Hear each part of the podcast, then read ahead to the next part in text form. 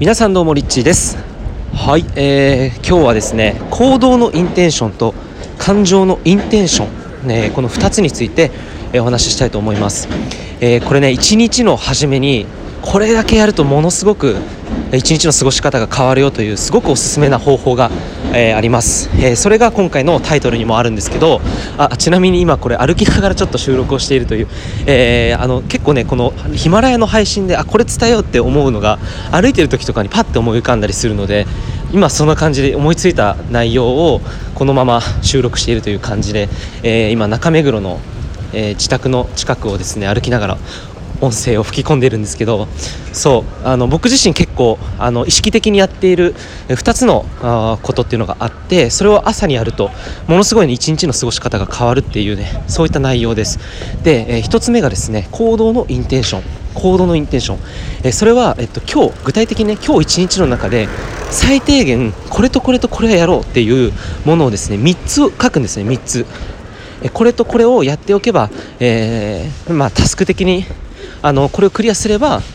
あのすごく、え物事がスムーズにいくっていう、まあ、それは仕事においてやるべきことでもいいと思いますし例えば仕事じゃなくてプライベートでもあのお片付けを今日はあそこの部屋の掃除をしようとか。例えばキッチンがちょっと汚れてるからキッチンの掃除をしようみたいな感じで3つぐらい書くんですよ。でそれをあの実行するっていう、えそれをまず明確にするっていうのを朝にやります、えー、僕の場合だと仕事で、えー、まあ、あのメールをねこうこの何時までに、えこれを書くとか、えあとは、え今日、まあ、その何時からミーティングがあるからそのミーティングまでにこの原稿をあらかじめこう資料作成しておくっていう、まあ、そういうふうに結構具体的に書いたりしてる場合もあるしあとは何だろうなうん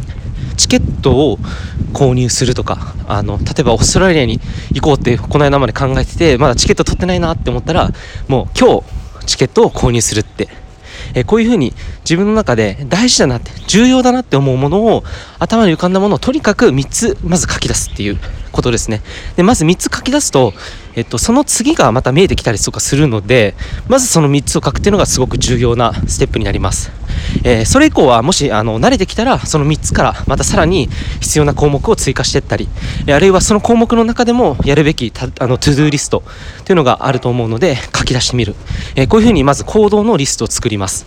はい、でこれが1つ目。でもう1つが感情のリスト、えー、感情のリストっていうのは、えー、何かっていうと、えー、今日一日の中で自分はどんな感情を感じたいか。例えば今日一日どんな自分で過ごしたいですかっていうふうに自分に質問した時に、え例えば